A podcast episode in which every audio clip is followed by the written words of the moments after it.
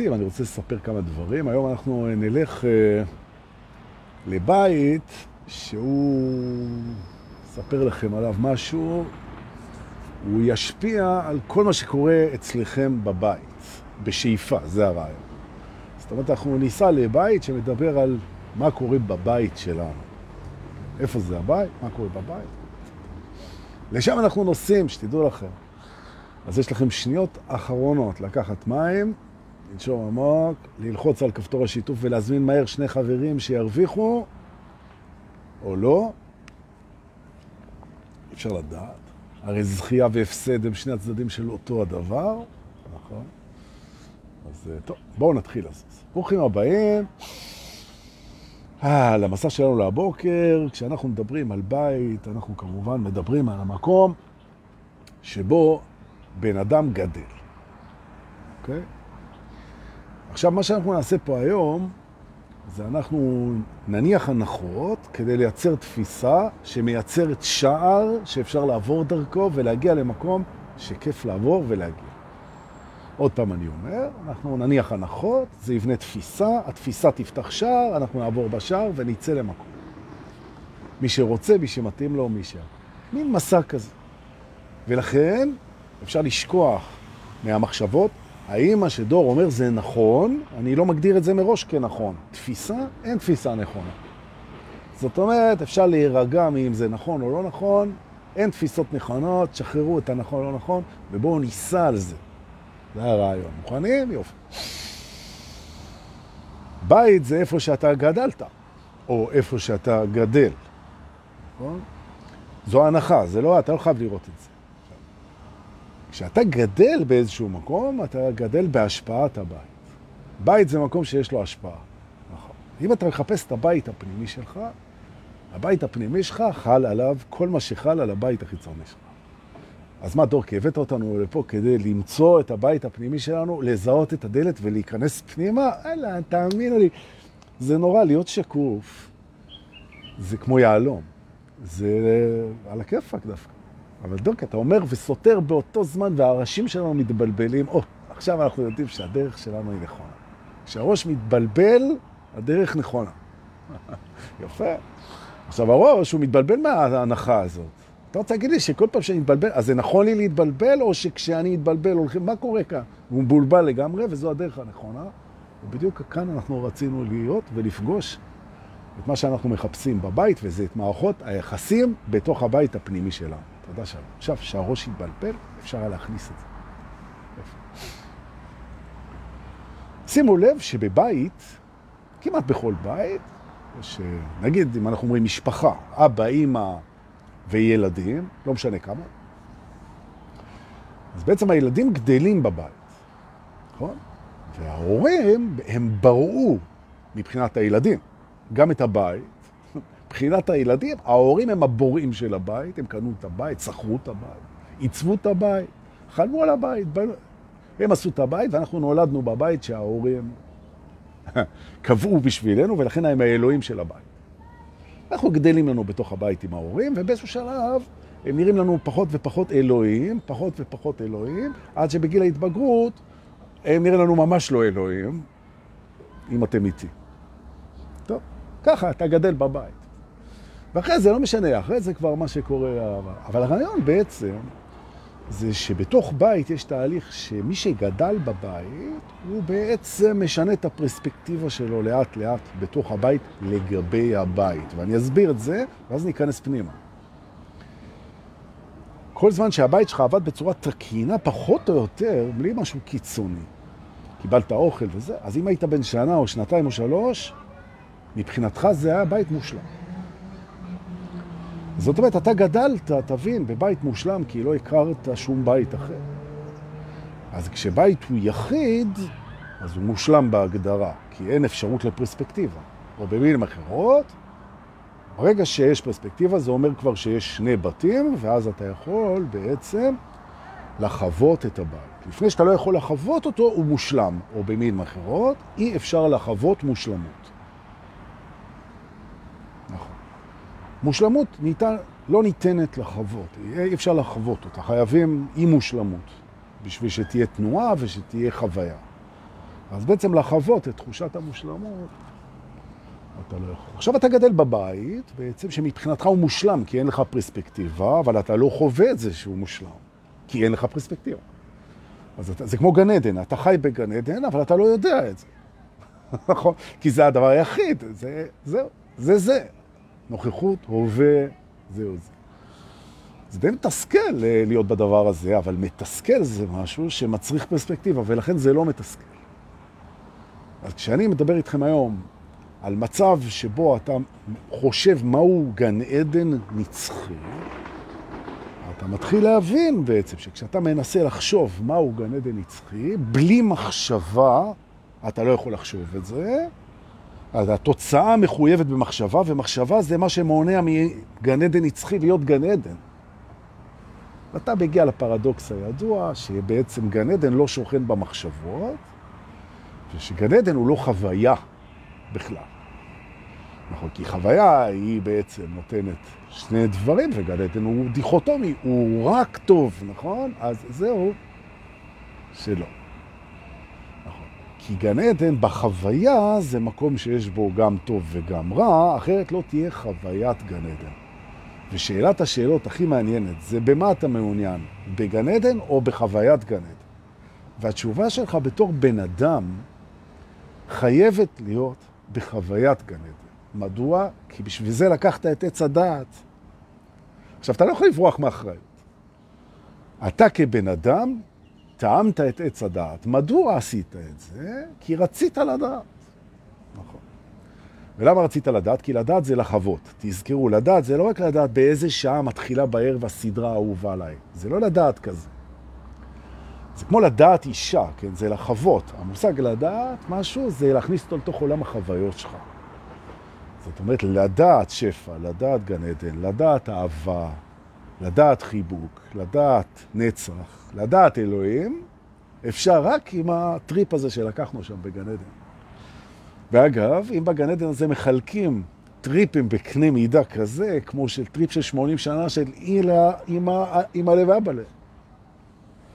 זאת אומרת, אם בגן עדן חילקו טריפים כאלה, תשמעו, מישהו פה שיחק אותה. נכון. אה, זה, זה יופי. אז אתה אומר, מה אתה רוצה להגיד לי בעצם? שהחיים זה חלום, זה איזה טריפ, זה איזה משהו שבעצם הוא לא אמיתי, ואנחנו מכירים את זה ואיזה יופי. אז מה חידשת פה? אז אני רוצה להגיד. אז הבית הזה שבו אתה גדל בו, באיזשהו שלב אתה מבין שאתה לא השליט שלו. יש סמכות עליונה. אבא, אמא, או אם תרצו, אלוהים, או אם תחשוב בתוך המערכת הפנימית שלכם. אז מי הסמכות העליונה? אצלכם בתוך המערכת. האם זה השכל? האם זה הרגש? האם זה הזיכרון? האם זה... מי מנהל שם את העניינים? מי מחליט? אז בבית זה אבא ואמא. עד שמגיע גיל ההתבגרות, ואז אתה מורד בסמכות. ולתשומת לב ההורים, ילד שמורד בסמכות הוא במסלול הנכון. סמכות נועדה שימרדו בה. גם הסמכות הפנימית. נכון? כי אנחנו רוצים להיות חופשיים ועצמאיים. נכון? עכשיו תראו, כשיצור משיג את החופש שלו בבית, או במדינה, או בעולם, או בין עצמו, בתוך עצמו, הוא לא יכול להשיג את זה מתוקף זה שזה שממנו הוא השתחרר, האבא, האמא, האלוהים, שחרר אותו. הוא חייב להשתחרר, הוא לא יכול שישחרר אותו, זה חייבת להיות פעולה. זה לא יכול להיות תוצאה של פעולת הבורא. זה שאתה נהיה עצמאי בבית או מול עצמך או בכל מקום אחר, מול סמכות, ובוחר בסמכות פנימית, התהליך הזה הוא חייב לבוא ממך. כי זה סותר, בעצם, אם זה בא מהשני, אז החליטו עליך מתי אתה תהיה חופשי. אז אם החליטו מתי אתה תתחיל להיות חופשי, אז זה לא אומר שאתה חופשי. נכון. כי החופש מתחיל בזה שאתה מחליט מתי להיות חופשי. זו התחלת החופש כמהות. נכון. או לראות בעצמך חופשי לגמרי נצחי, ואז יתחיל מבחינת המודעות שלך החופש. אז אני רוצה שתשימו לב בשיעור לנקודה הזאת, שכרגע אנחנו נמצאים על זה שחופש בחוויה ניתן להתחיל אותו, בעוד שחופש כמהות הוא קבוע. אז כשאתה מעביר בן אדם את הנס, אתה מעביר אותו ממקום שהוא לא מרגיש חופשי למקום שהוא בוודאות על החופש שלו, שזה נס שאתה יודע לעשות. אז אתה צריך להבין איך הכנסת את זה בעצם לתוך המודעות, מתוך המהות, כאילו, והתשובה היא, התחלתי את זה. זה נקרא בריאה. אתה בורא במודעות את הרגע שבו הנוכחות של החופש התמידי מוגדרת אתה. הופ, התחלת חיים של חופש, לא משנה מה יקרה עכשיו, אוקיי? כך עושים את, ה, את המעבר הזה, לתשומת לב מהמורים של הקורס בניסים, ששאלו אותי. אז נכון, ככה אתה עושה. והנה, אתה גדל בבית ואתה רוצה את העצמאות שלך, ואני רוצה שתשים לב שקבלת עצמאות היא לא חייבת להיות בדרמה של האגו, יום אחד נהייתי עצמאי. זה נורא יפה, אבל זה יפה בעיני האגו. למה לא להגיד שבתהליך שחרור איטי, אוהב ומדורג, נעים ובריא, הפכתי מנשלט לשולט על ענייניי. הפכתי לחופשי בתהליך, והתהליך היה מקסים, ואני שלטתי על כל התהליך. או, עכשיו אתה חופשי באמת, אם שלטת על תהליך השחרור. אתם מבינים מה שאני אומר? אוקיי. עצמאות היא מושגת מתוך עצמה. היא לא מוחלטת על ידי הבורא. זאת אומרת, הרגע שבו אתה מתעורר, הוא מאוד קשור לבחירה שלך. זה לא שהבורא קבע שיום אחד, בוקר אחד, אתה תתעורר. או במילים אחרות, ולכאן רציתי שנגיע, תודה שבאתם, שהתעוררות היא בריאה משותפת. דרך ההתעוררות נבראה על ידי הבורא, ההחלטה ללכת את הדרך נבראה על ידך מפה. הוא לא קבע לך מתי. או במילים אחרות, התעוררות זו בריאה שבלעדיך לא קורית. אתה שותף בבריאה הזאת. או במילים אחרות, זו עסקת השותפות הראשונה שלך באמת עם אלוהים שאתה צד הכרחי. זאת אומרת, זו העסקה המוצלחת הראשונה שלך עם אלוהים, ההתעוררות. כי הוא עשה הכל כדי שזה יקרה, אבל בלעדיך זה לא היה קורה. הוא היה תלוי בך כמו שאתה תלוי בו, כדי שזה יקרה. נכון. והנה זה קרה. ואתה התעוררת. ויש לך שתי מודעויות, המודעות בזיכרון של הפחד וההישגים והלחץ וההשוואה וההוכחות והטוב והרע והמוות והשיפוט והביקורת והכאב והכעס וגוף ה... יש לך את זה, אתה מכיר את זה ואתה נותן לזה מקום ויש לך תודעה שיודעת להיות כאן ועכשיו, נוכחת, נושמת, מכירה תודה, סומכת במאה אחוז, שלווה לגמרי, בנתינה מקסימלית, בלי אשמה, מחבקת ונוצרת את הרגע בקטע אנרגטי. זאת אומרת, מודה עליו. זהו. לא נאחזים, לא לחוצים, לא ממהרים, לא משקרים, בטח לא את עצמנו, אוכלים מה שמרגיש נכון, חיים טוב, סולחים על הטעויות, לומדים מהעבר, תודעה שנייה. שתי התודעות לבחירתך. מי שיברא ברגע איזה תודעה אתה תהיה בה, זה רק אתה. או במילים אחרות, אחרי ההתעוררות, אנשים יכולים להבין שהבחירה האם להיות ער או לא להיות ער, היא בחירה שלהם. הם מנהלים את הדבר הזה. נכון. וטוב שכך. נכון. זו אחריות מלאה. זה לא קורה לך. הפרספקטיבה אחרי ההתעוררות היא לא קורית לך, היא נבראת על ידך. וצריך לקחת על זה אחריות. זה לא שכשאתה מתעורר זה אתה התעוררת, וכשאתה נרדם אז הוא הרדים אותך. לא, למרות שזה כיף לשים את זה עליו. אז זה יכול להיות משחק סדומזו כזה, בזה הוא אשם והוא ישלם על זה. אבל זה לא הקטע פה היום, בצערכם. נכון. אז בעצם נכון, זה ככה לדעתי, וזה, אנחנו רואים כבר את השער בקטע כזה. מהו השער? השער הוא חלוקת האחריות החדשה אה, על החיים שלך, בינך לבין הבורא שלך. נכון? זה השער. זאת אומרת, היום אנחנו מבינים שיש לנו אחריות בתוך הבריאה של החיים שלנו, ויש דברים שהבורא הוא לא יכול בלעדינו, הוא חייב אותנו, תכף אני אוכיח את זה גם. אני רק רוצה להראות לכם בתוך אבולוציה מה קורה כשבן אדם הוא מגיע למגבלה. בן אדם שהוא מגיע למגבלה, למשל, הוא רוצה ביום אחד לנסוע מירושלים או מתל אביב לאוסטרליה. והוא מסתכל על הסירת משוטים שחונה בשקט בירקון, והוא רואה שההפלגה מפה לאוסטרליה היא תיקח יותר מיום, אז הוא פוסל את האפשרות של סירת המשוטים, והוא בודק את כישורי השחייה שלו, וזה לא מגיע לאוסטרליה, אז הוא לא, והוא לא יכול להגיע לאוסטרליה. אז הוא אומר, טוב, אז אולי אני אמציא מפרס. והוא שם מפרס, וזה כבר מגיע יותר קרוב לאוסטרליה, אבל זה עוד לא מגיע לאוסטרליה. הוא אומר, אני אוסיף על זה עוד איזה משהו, אני אוסיף על זה עוד איזה מנוע, אני... וזה, ככה, ואני אוסיף על זה גם איזה קורגריני קטן של זה, וזה יוכל להגיע לאוסטרליה וגם לחזור, ובמילים אחרות, הצורך, החוסר, הרצון, בוראים פה דברים שלא יכולנו לעשות בעצמנו. אתה לא יכול לעוף, נתקלת במגבלה, אז אתה, לא אלוהים, אתה בראת מטוס שהוא יכול לעוף. הוא יכול לטוס, ואתה שם את עצמך בתוכו, ובאמצעותו שהוא יכול לטוס ואתה לא יכול לטוס. אתה יכולת לבנות אותו. אתה בונה משהו שלוקח אותך מעבר למגבלה שלך. אני יכול להראות את זה בהרבה מאוד דברים, שאנחנו בראנו דברים, שלמשל, אתה לא יכול להרים אלף קילו טון לגג בניין, אבל אתה יכול לברוא מנוף שיעשה את זה. ועכשיו אתה לוחץ על כפתור ואתה מרים, אתה הרמת. אתה בראת את המנוף, אבל המנוף יכול להרים אלף קילו ואתה לא. זאת אומרת, למנוף יש חלק בהרמה הזאת, נכון שאתה בראת אותו, אבל בלעדיו אין הרמה.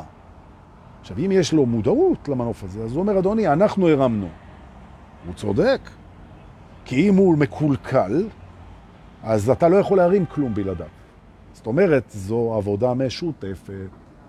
זאת אומרת שהחיים שלך בעצם, יש בהם משהו שרק אלוהים ברא אותם, כמו הרבה דברים, יש דברים שרק אתה בורא אותם, והוא יכול לחוות אותם רק דרכך. זו הנקודה. אחרת אתה רובוט. למשל, על מה אתה מסתכל אצלי בפרצוף עכשיו? אתה בוחר להסתכל לי בעיניים, או על האף, או על השיניים, או על האוזניים, או על מה שאתה רוצה. מי שבוחר את זה זה אתה, זה לא אלוהים. כי אם הוא בוחר על מה אתה מתפקס ועל מה אתה חושב ומה אתה רוצה והכל, אז המשחק לא מעניין, בהתחשב בזה שהוא גם קבע את כל התסריטים. אין פה משחק בעצם, אתה לא היית מצמצם את עצמך לרובוטיזציה כזאת, זה ברור לחלוטין. אז אתה שולט על הפוקוס, ואתה שולט על ההשוואה, ואתה שולט על החוויה, ואתה שולט על הזיכרון, ואתה שולט על המון דברים, על המון דברים, על הבחירות שלך, אתה שולט על זה, והוא תלוי בך בשביל האינטראקציה הזאת. זאת אומרת, זו זוגיות. דורקה. כמה זמן לך להגיד, כמה זמן לקח לך להגיד? אנחנו יודעים שזה עבר עליך שבוע קשה, לא נכון. ושאתה עובד מאוד קשה, כן נכון. אתה נהנה מזה, נכון.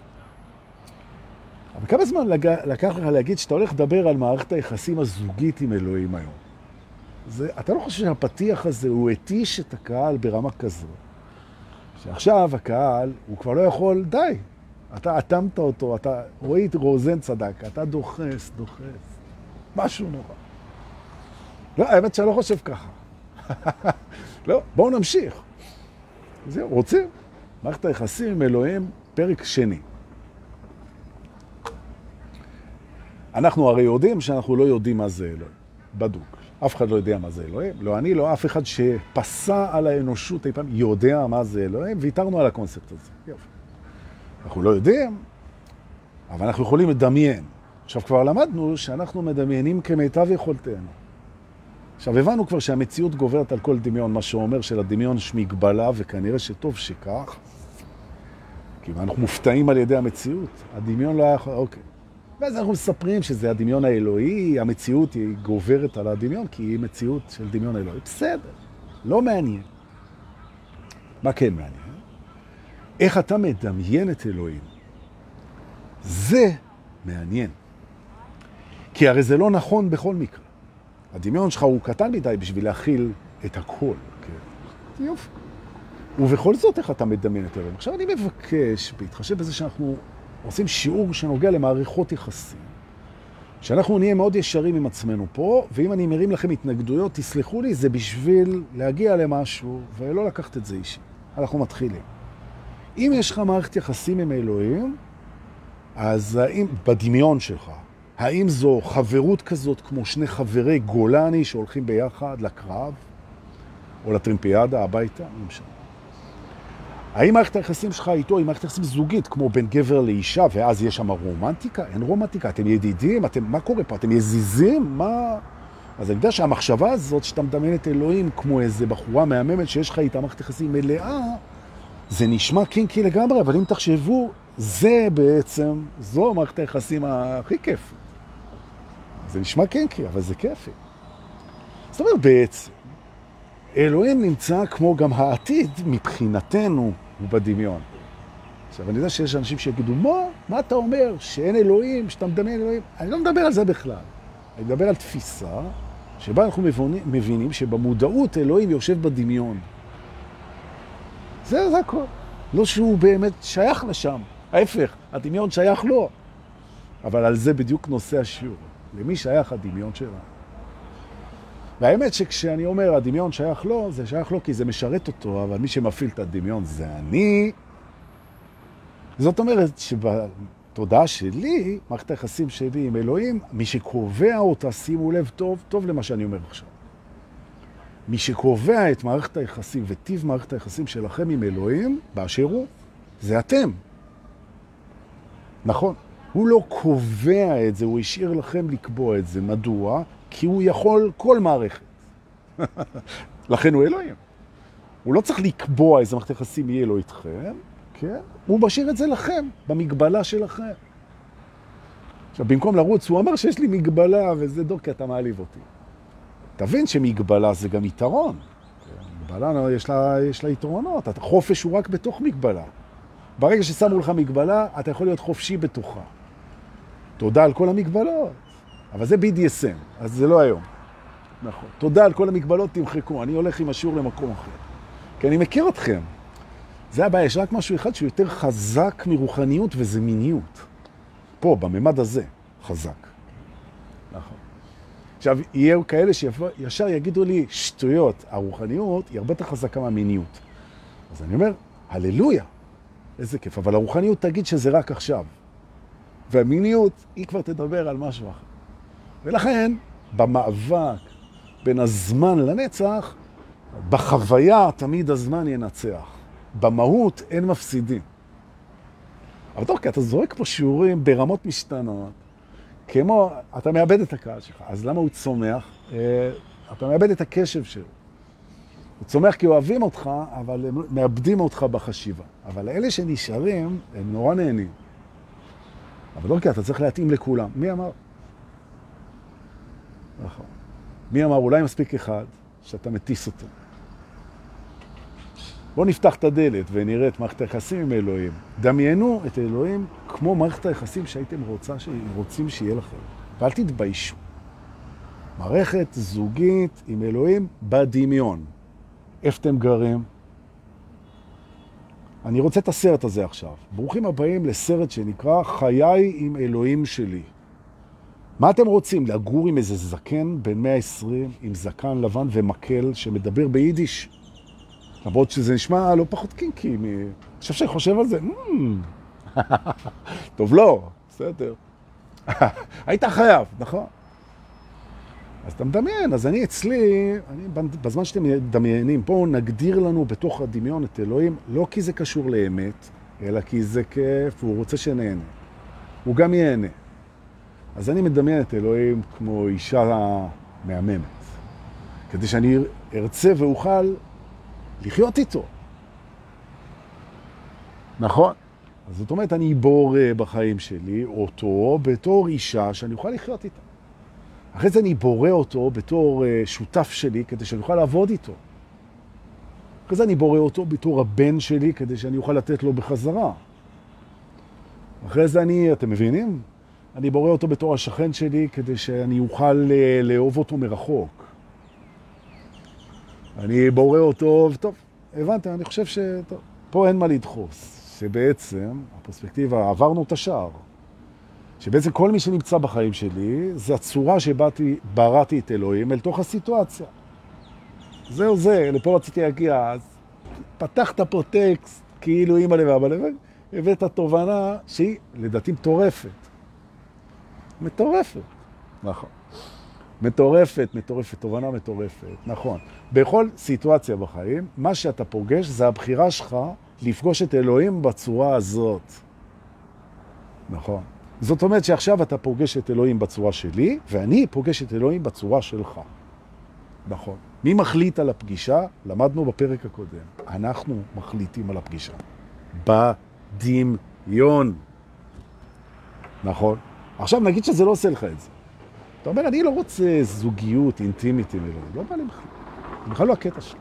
אני רוצה שהמערכת היחסים שלי עם אלוהים יהיה כמו עם מציל בים. הוא שורק בהתלהבות כשאני עוברת, והוא יבוא להוציא אותי אם אני אהיה בצרות. כל השאר שיעזוב אותי בשקט. זו מערכת יחסים עם אלוהים, בחרת. אתה אומר, לא, זה בכלל לא מערכת יחסים עם אלוהים שאני רוצה. בכלל לא. אני רוצה שאלוהים הוא יהיה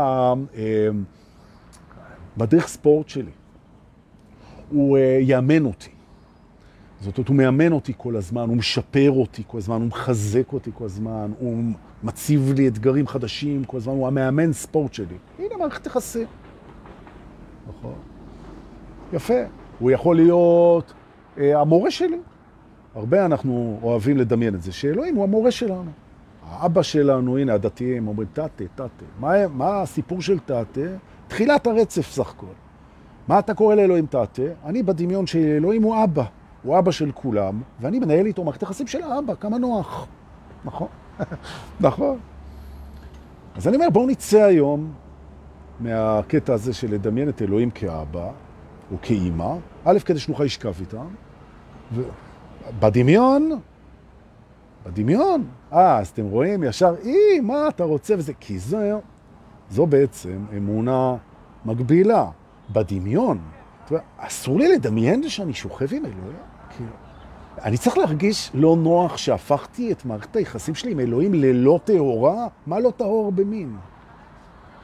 ולמטפלים, שלא יספיקו להגיע לסמינר, אז הנה, למדתם טכניקה, בעצם, שהיא טכניקה מצוינת למצוא מחסומים ואמונות מגבילות והכל. אתה בעצם שוחט פרה קדושה בדמיון, ואתה רואה את התגובה.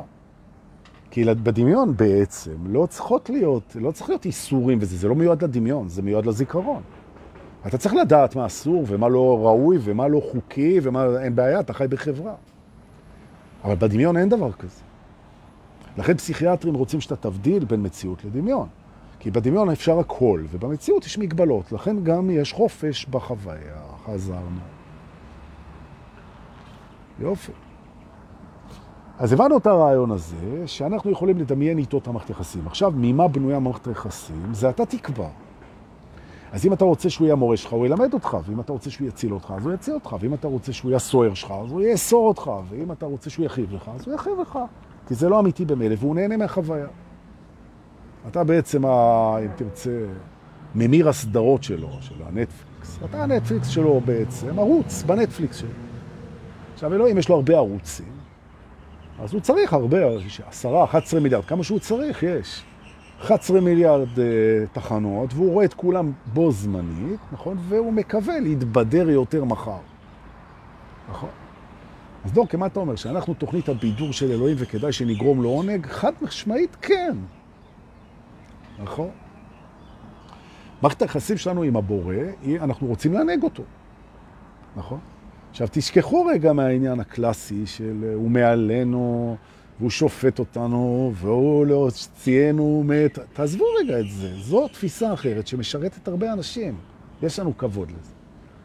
אבל פה יש תפיסה אחרת.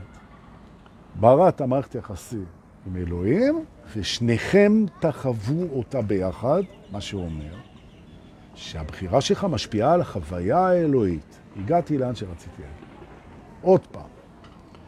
בגלל שהוא חווה דרכך, הוא מייצר את הסרט, אבל אתה מייצר את הסרט, אז הוא צריך אותך בשביל זה. זאת אומרת שאתה אחראי על איך זה יראה. היום כפיתי את השיעור הזה בבוקר על מישהי שאני נורא אוהב. סליחה, לא התאפקתי. נכון.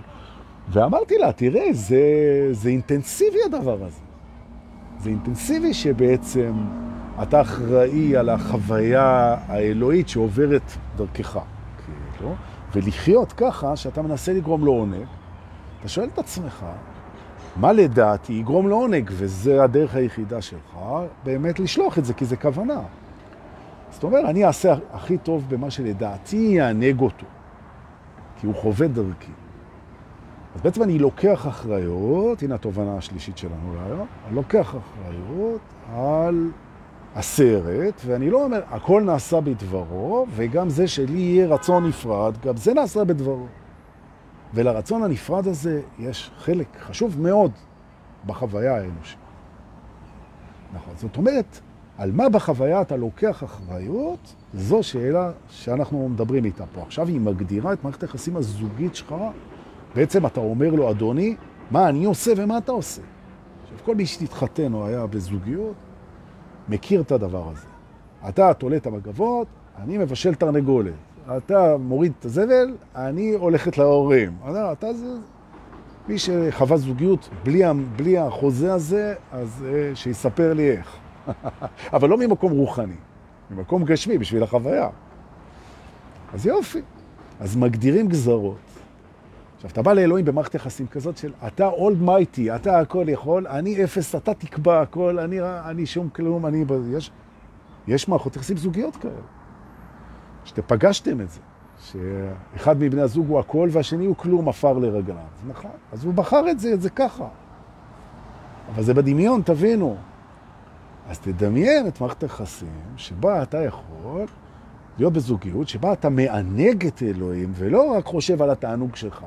זאת אומרת, דורקה, אתה הבאת את אלוהים בצורה של מישהי שהיא סופר סקסי, אבל אתה צריך לזכור שאתה מביא אותה גם בשבילה, לא רק בשבילך. אז מה אתה באת לתת בזוגיות, ולא רק מה באת לקבל. אז בוא תתחיל מכאן. אז איזה מערכת יחסים זוגית יש לך עם אלוהים כשאתה בעניין של לתת לו? אז ישר אתה שואל, בוא, נ... בוא נראה מה הוא צריך ממני. והוא צריך ממני את מה שהוא לא יכול לקבל לבד. וזה חוויה, זה מה שאומר, זה חוויה סובייקטיבית. את החוויה הסובייקטיבית שלי הוא לא יכול לקבל בלעדיי. אין לו חוויה סובייקטיבית, יש לו רק חוויות קולקטיביות. נכון? כי הוא אחד. זה הסיפור. נכון. ואז בעצם אתה אחראי בעצם על התדר בחוויה שלך, וזה מקום שהוא טיפה ילחיץ קצת אנשים מניסיוני. אומר, בעצם אני משדר איזושהי מוזיקה, אני משדר איזה תדר מול החיים, ובשנייה שאני בשיעור הזה, אז אני לוקח עליו אחריות, ואני דואג שהתדר הזה הוא יתאים לבורא כמו שאני בחרתי לדמיין אותו. זאת אומרת, אני מתנהל בחיים בתוך מערכת היחסים הזוגית הזאת. זה הסרט, אין בזה שום אמת, זה רק בדמיון. אתה אומר, מה יעשה לו טוב? אז אתה מתחיל במה שעושה לך טוב. כנראה, נכון? אז למשל, עושה לו טוב שאתה מדבר איתו בצורה נעימה, מה שאנחנו לא תמיד מצליחים. עושה לו טוב שאתה מקשיב לו, מה שאנחנו לא תמיד מצליחים. עושה לו טוב שאתה ישר איתו, מה שאנחנו לא תמיד מצליחים. עושה לו טוב שאתה מצחיק אותו, מה שאנחנו לא תמיד מצליחים.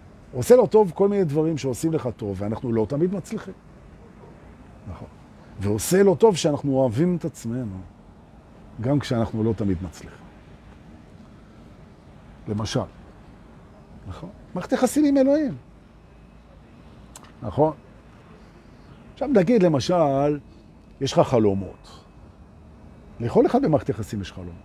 דינה חולמת לגור ליד הים בקוסטה ריקה, ושמוליק, בעלה, הוא חולם להיות אופנוען בגרמניה עם חבורות האופנועים ששותים בירה, מיני, יש לו חלומות. אם אנחנו הולכים, ואנחנו בזוג, אני ואלוהים, ואנחנו הולכים להגשים את החלומות שלנו, אז זה יהיה או ללכת להגשים את החלומות שלו, או להגשים את החלומות שלי, או להגשים את חלומותינו המשותפים. אין אפשרות אחרת. אם אנחנו בענייני הגשמת חלומות, יש שלוש אפשרויות. החלום שלו, החלום שלי, אולי תורות, אין בעיה, ואם אתם רוצים, אבל זה פעם יהיה שלו. זאת אומרת, זה יהיה בכל רגע נתון. זה יהיה או חלום שלו, או חלום שלי, או חלום משותף, וזאת זוגיות. זה יהיה או החלום שלה, או החלום שלך, או חלום משותף. והפלא ופלא, בני האדם הצליחו לברוא אפשרות נוספת. הם נמצאים בזוגיות, זה לא החלום שלו, זה לא החלום שלה, וזה לא החלום שלהם, ביחד. ובכל זאת הם שם. של מי החלום? שאלתם את עצמכם את זה פעם. כל זוג שבא אליי להדרכה זוגית, אני שואל אותו את החידה הזאת. נכון. אתם בראתם אפשרות שהיא לא סבירה. כן? אתה אומר, לי לא טוב, היא אומרת, לה לא טוב, וביחד לא טוב, ואתם ביחד. למה אתם ביחד? כשלך לא טוב, לה לא טוב, ולשניכם לא טוב. למה אתם ביחד? והתשובות מדהימות, כי אנחנו יכולים לשנות את זה. נכון. נכון. עכשיו, יכול להיות שאחד ישנה את זה, יכול להיות שהשני ישנה את זה, ויכול להיות שישנו את זה ביחד. נכון? מישהו פה צריך לרצות לשנות את זה וזה ישתנה. מספיק שאחד, או שניים, או ביחד. הכי טוב ביחד, ישנו את זה ביחד. מערכת היחסים שלך עם אלוהים, אני אומר עוד פעם, היא או תהיה בצד שלך, או בצד שלו, או בצד של ביחד. או תורות. עכשיו, מאחר שהוא לארג', כי אתה לא היית הולך על זוגיות עם מישהו לא לארג', כי זה לא כיף. אז מאחר הוא לארג', אתה אוהב את הלארג'יות שלו, אז אתה גם לארג' איתו. אז מערכת היחסים שאתה רוצה להיות בה, היא בוודאי לארג'ית. כי זה הרבה יותר כיף להיות בלארג'יות, לתת ולקבל בנדיבות, מאשר לא להיות בזה. זה גם לא כיף להיות זה שהוא לארג' ואתה לא לארג'. זה לא כיף. אה, אז אתה רוצה להיות בהדדיות, כן. אז אני רוצה להיות בהדדיות ובלארג'יות. הנה, מערכת יחסים עם הבורא.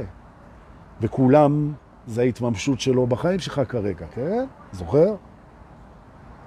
אז תהיה בלארג'יות ותהיה בהדדיות איתו. אז מה זה להיות איתו בלארג'יות? הרי הוא בורא, הוא מעניק לך הכל. מה אתה כבר יכול לתת לו? אתה יכול לתת לו שמחה. נכון. אתה יכול לתת לו שמחה, תדר של שמחה. זה אתה יודע לייצר תדר של שמחה. זה, אולי הוא בכלל מערכת יחסים עם אלוהים, אולי אלוהים הוא נרקומן של שמחה, וכל פעם שאתה שמח, אז אתה נותן לו את הדבר שבשבילו הוא חי. וכשאני אומר נרקומן, אז האגו שלך ישר אומר, נרקומן זה דבר לא טוב. זו אמונה מגבילה, חמוד שלי. זה שלא היית רוצה להיות נרקומן, ואתה לא מאחל את זה לאף אחד, זה לא, זה לא הופך את זה לדבר רע. נכון? בהכרח, בתפיסה הזאת. נכון? הרי יש טוב עליון. משהו טוב יש בזה שהבן אדם נרקומן, נכון? עכשיו, הנה המקום שבו אתה לא מסכים עם אלוהים. אתה פוגש נרקומן, אתה אומר, זה שהנרקומן פה ברחוב, זה רע. לנרקומן ולרחוב, ולי. ואלוהים אומר לך, לא, אם פגשת עכשיו נרקומן ברחוב, אז זה טוב. ועכשיו נשאלת השאלה במערכת היחסים הזוגית שלכם, האם יהיה פה אי הסכמה, או שאתה הולך איתו ואתה אומר, טוב, תראה לי למה זה טוב, או אני סומך עליך שזה טוב, או אני מאמין שזה טוב, או זה טוב ואני הטוב הזה, או שיש רק טוב ולכן זה טוב, או שאתה אומר לאלוהים, סליחה, לא קיבלתי, זה שיש לי נרקומן ברחוב זה רע. זהו. והוא אומר לך, אולי זה רע כדי שיהיה רע וטוב בחוויה? אתה אומר לו, לא, לא, לא. זה רע וזה רע, ויש, ויש רע. עזוב, בוא, נרקומן זה לא טוב, אני מעדיף בלי. אז בעצם, מה שקובע מה שרע וטוב זה העדפות שלך. ואת זה אנחנו נשנה עכשיו. נכון. כי הרי לא מקובל עליך שמה שלא מועדף עליך הוא רע. נכון? אני אגיד זה עוד פעם. אתה הרי לא מוכן לקבוע היום שמה שלא מועדף עליך הוא רע ומה שמועדף עליך הוא טוב. זה לא הקנה מידה. כי אתה התעוררת. אז מה זה טוב ומה זה רע? כאילו, זה לא מה שמועדף ומה שלא מועדף. ולכן אנחנו פתאום עושים שינוי בתוך מערכת, אנחנו אומרים, זה שאני באירוע לא רצוי נרקומן ברחוב, זה לא אומר שזה רע, כי אני גזרתי את שזה רע מזה שזה לא היה רצוי לי. זה לא רע. אה? אז פתאום, בום, מערכת היחסים שלך עם אלוהים, היא מערכת היחסים שאני ממליץ לך היום, שבמקומות שאתה לא מסכים איתו, אז אתה תזכור שהמקומות האלה, זה המקומות שזה בשליטתך. אתה יכול להסכים איתו ואתה יכול לא להסכים איתו. אתה לא צריך להתנגד, אתה יכול להסכים ואתה יכול לא להסכים. אני רק מבקש דבר כזה, תבדוק את שתי הפרספקטיבות. כי אין נכון ולא נכון בפרספקטיבה. הוא אומר לך משהו, אתה אומר זה לא נכון. זה לא שזה נכון או נכון, אם אפשר לראות את זה, זה ישנו. שמה. ולכן הוא אומר לך, בוא רגע תראה שנרקומן ברחוב יכול להיות דבר טוב מאוד. כל בן אדם צריך מקום שהוא יוכל ללכת לאיבוד בשקט. נכון. הרי הסרט מורכב מגוונים. יש פה הרבה דברים שיכולים להסביר למה נרקומן ברחוב זה טוב. נכון? ואולי הנרקומן הזה ברחוב עכשיו כדי ללמד אותך את השיעור הזה, ואחרי זה הוא לא יהיה שם יותר, ואתה אומר, מזל שהוא הגיע, למדתי את השיעור. אני לא רוצה נרקומן ברחוב, אבל אם יש לי נרקומן ברחוב, אז זה טוב. אה, אז זה לא קשור לרצון שלך. נכון? זאת אומרת, רע וטוב לא קשור לרצון. ואם הגעת איתי עד הלום וזה לא היה לך קל, אני יודע, סליחה, אני מבטיח להשתפר בהובלה. אבל אם הגעת איתי עד לפה, אז אתה פתאום ראית שמה שרצוי לך ולא רצוי לך, כן, ומה שאתה זה, וזה בכלל לא קשור לטוב ורע. נכון. ועכשיו השאלה, אם זה שראית את זה, זה רצוי לך או לא רצוי לך? אתה אומר, כן, זה רצוי לי וזה טוב. אה? אז זה אנחנו כן, נכון? הרצוי זה טוב. אבל אמרת רגע שזה לא שולט על זה. נכון. צריך להבין את הנקודה. מערכת היחסים עם אלוהים, בעצם, אנחנו מוכנים לראות, לבדוק ולתת צ'אנס לפרספקטיבה של הבן אדם בזוגיות בצד השני. הוא טוען משהו אחד, אני לא מסכים, אני טוען משהו אחד, הוא בכלל אין לו בעיה, הוא יכול לראות הכל. אני בוחר רגע לראות את הצד שלו, ככה אני רוצה את הזוגיות שלי, שאני יכול לראות גם את איך שהיא רואה את הדברים. נכון? ממש. כן. ואני גם רוצה שלא תהיה לה בושה. זאת אומרת, אני מערכת היחסים שלי עם אלוהים, אני לא רוצה שתהיה, בוש, שתהיה לו בושה, אז זה מחייב אותי, זה אומר שאני לא רוצה שתהיה לי בושה. שאני לא אתבייש בשום דבר, זאת אומרת שאני אהיה מוכן ויכול להגיד מה שאני רוצה. זאת אומרת שאני לא מצנזר, לא מילים, לא רגשות, אני לא מצנזר, אני אני. זאת אומרת, במערכת היחסים שלי עם אלוהים, אני רוצה להיות אני. אז אם אני רוצה להיות אני, הוא יהיה הוא. וזה צריך להבין את הנקודה הזאת. נכון. ומי שמפריד בינך לבינו, זה אתה, ואמרת שאתה תהיה אתה. אז אתה מפריד בינך לבינו. אז אם אתה מפריד בינך לבין האלוהים שלך, אתה גם יכול לחבר. ולזה בין היתר התכוון רבנו, שאמר, אם אתה יכול לקלקל, אתה גם יכול לתקן. והוא התכוון לתפיסת הרבן פולס, כן? שאני, סליחה שקטונתי מלפרש אותו בכלל, אבל סתם בדמיון, מותר לפנטז. שהוא התכוון בעצם שהקלקול זה ההתרחקות מעצמנו, והתיקון זה ההתקרבות לעצמנו, זה התיקון, ההתקרבות לאלוהות, לאמיתות, לנכונות, לאהבה, למהות. שזה מה שקורה עכשיו, נכון? אצלי בדמיון. אז במערכת היחסים שלך עם אלוהים, אתה רוצה התקרבות לאותנטיות, להיות מי שאנחנו באמת. ומה אתה מגלה? שמי שאתה באמת זה זה שגם יכול להתרחק מעצמך וגם יכול להתקרב לעצמך. איזו מתנה מטורפת שאתה מגלה את זה, נכון? ואתה מגלה שכשאתה מתרחק מעצמך יש לזה חוויה מסוימת, וכשאתה מתקרב לעצמך יש לזה חוויה אחרת, ואתה שולט על זה. לא הוא. לא הוא שלט אצלך את כמה אתה תתקרב ותתרחק מעצמך. אתה קובע את זה. ברגע שאתה מחליט להתקרב לעצמך ממש, אז אתה התאחדת איתו. כי מי שאתה באמת זה הוא, וזה בשליטתך. נכון. ואיך אתה יודע שהתאחדת איתו? בזה שאתה לא צריך לייחז בגן עדן שאתה נמצא בו. אתה בתוך גן עדן ואתה לא נאחז, אז התאחדת איתו.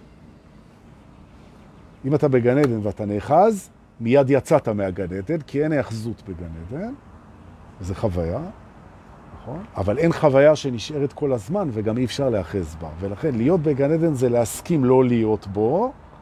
תנסו להסכים לא להיות בגן עדן לדקה ותגלו שאתם בגן עדן. בואו נעשה את זה ביחד. הנה התרגיל. מערכת היחסים עם אלוהים.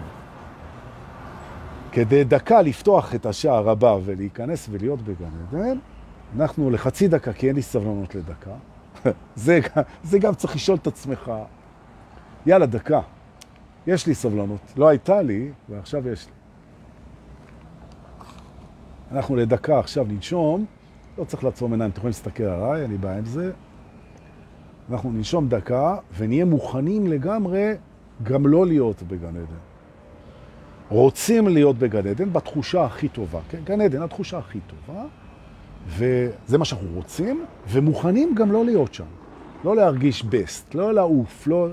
מוכנים גם לא. זאת אומרת, הרצון, רצון והמוכנות קיימת, והיא לא מסונכרנת לכאורה, כשלמעשה היא הכי מסונכרנת. רוצה גן עדן, מוכן גיהנום, אם תרצו. אוקיי? רוצה לחיות, מוכן למות. אוקיי? וכן הלאה. נושמים? ולדקה. מוכנים גם לא להיות בגדר. כדאי לעצום דווקא עכשיו את העיניים, מרגיש לי. מוכנים גם לא להיות בגדר, מוכנים גם עם עיניים עצמות. מדי פעם לכאוב כדי לייצר חוויה של עונג. מוכנים. אה, מוכנים לאבד דברים בשביל שדברים חדשים ייכנסו לנו בחיים. מוכנים לנשום.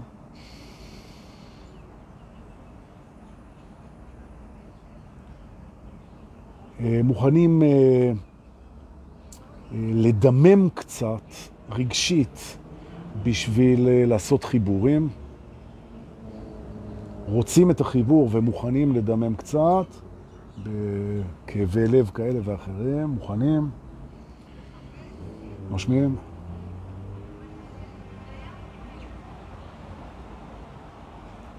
יופי. מוכנים אה, לכאוב קצת בשביל לגדול. מוכנים.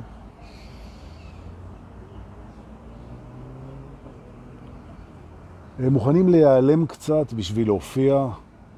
מוכנים.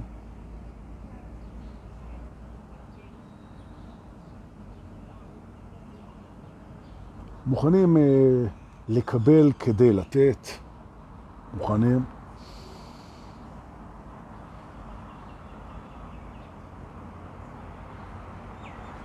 מוכנים לסלוח כדי להיות. מוכנים.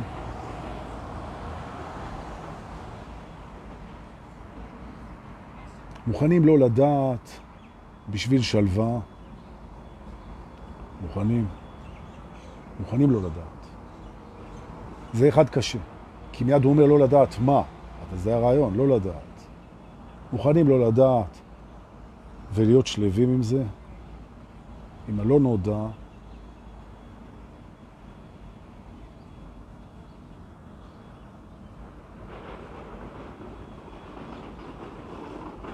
לאט לאט פותחים את העיניים בכיף.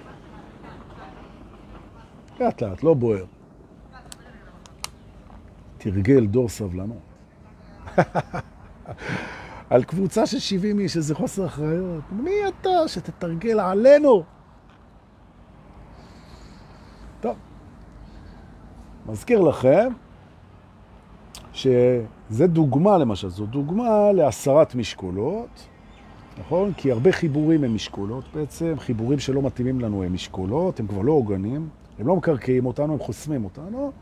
ואת הטכניקה אני אלמד אה, אותה ועוד כמה טכניקות. אני וגם רועי נלמד טכניקות של שחרור ממשקולות ושימוש באורגנים ובכדורים פורחים.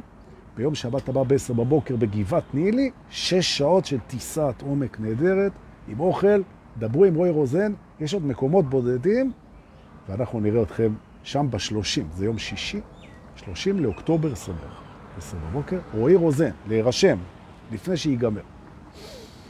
רוצה להגיד תודה לכל הנוגעים בדבר. ויש, הרשימה היא ארוכה, נטור מתקרב עלינו לטובה, חברים, ואני מתרגש מאוד. אנחנו נוציא בקבוצה של הוואטסאפ את ההוראות להביא הרבה אוכל ואת כל מה שצריך, אם אתם מבינים אותי, ולהגיע בזמן, בשלוש-ארבע אחרי הצהריים, עם נעלי ריקוד נוחות, והרבה, אמרנו, אוכל לחלוקה, ואוהל וציוד קמפינג. ובגדים חמים ללילה, כל זה אנחנו נגיד שם, לא פה. אבל דורקן, נתת את כל הרשימה, נכון. אבל זה היה שקוף, נכון. אני רוצה מערכת היחסים שלי עם אלוהים שקיפות, נכון? בלי לדעת מה יהיה. אבל דורקן, זה קרצייה מארץ הקרציות. סיימנו את השיעור. האנשים קיפלו והלכו. אתה חוזר לכיתה ואתה מדבר לקהל שלא קיים. שיהיה לנו סוף שבוע פגזי, סליחה אם חפרתי, תודה לאיתן פרחי, תודה לכל מי שהיה פה, תודה ל... אני רוצה להגיד תודות. תודה לאניב בנדט על המאמצים שלו, ולרונן שלום, ולאוסנת, וליובל, ולאלי קליין, ולרנטה, ואני שוכח, אני שוכח אנשים, ממש, ולאלעד ברנוי, ולגלית שמעלה כל יום, מי ש... תעקבו אחרי הפוסטים של גלית, שזה מפוצץ לי את המוח כבר לא יודע מה. מדהים, מדהים. וכל אלה שכותבים, וכל אלה שמפרסמים, וכל אלה שמתייחסים, וכל אלה שמשתפים, לכולכם תודה, תודה, תודה. ולבן זוג פרטנר מהעבד שלי, בדמיון שהיא אלוהים, רוצה להגיד לך, היום אנחנו נתחיל מחדש את הרומן שלנו ברמה עוד הרבה יותר גבוהה ממה שהיא הייתה, מבטיח ומקיים. סוף שבוע של אהבה, תודה שבאתם, חיבוקים וגם נשיקות, מה חשבתם?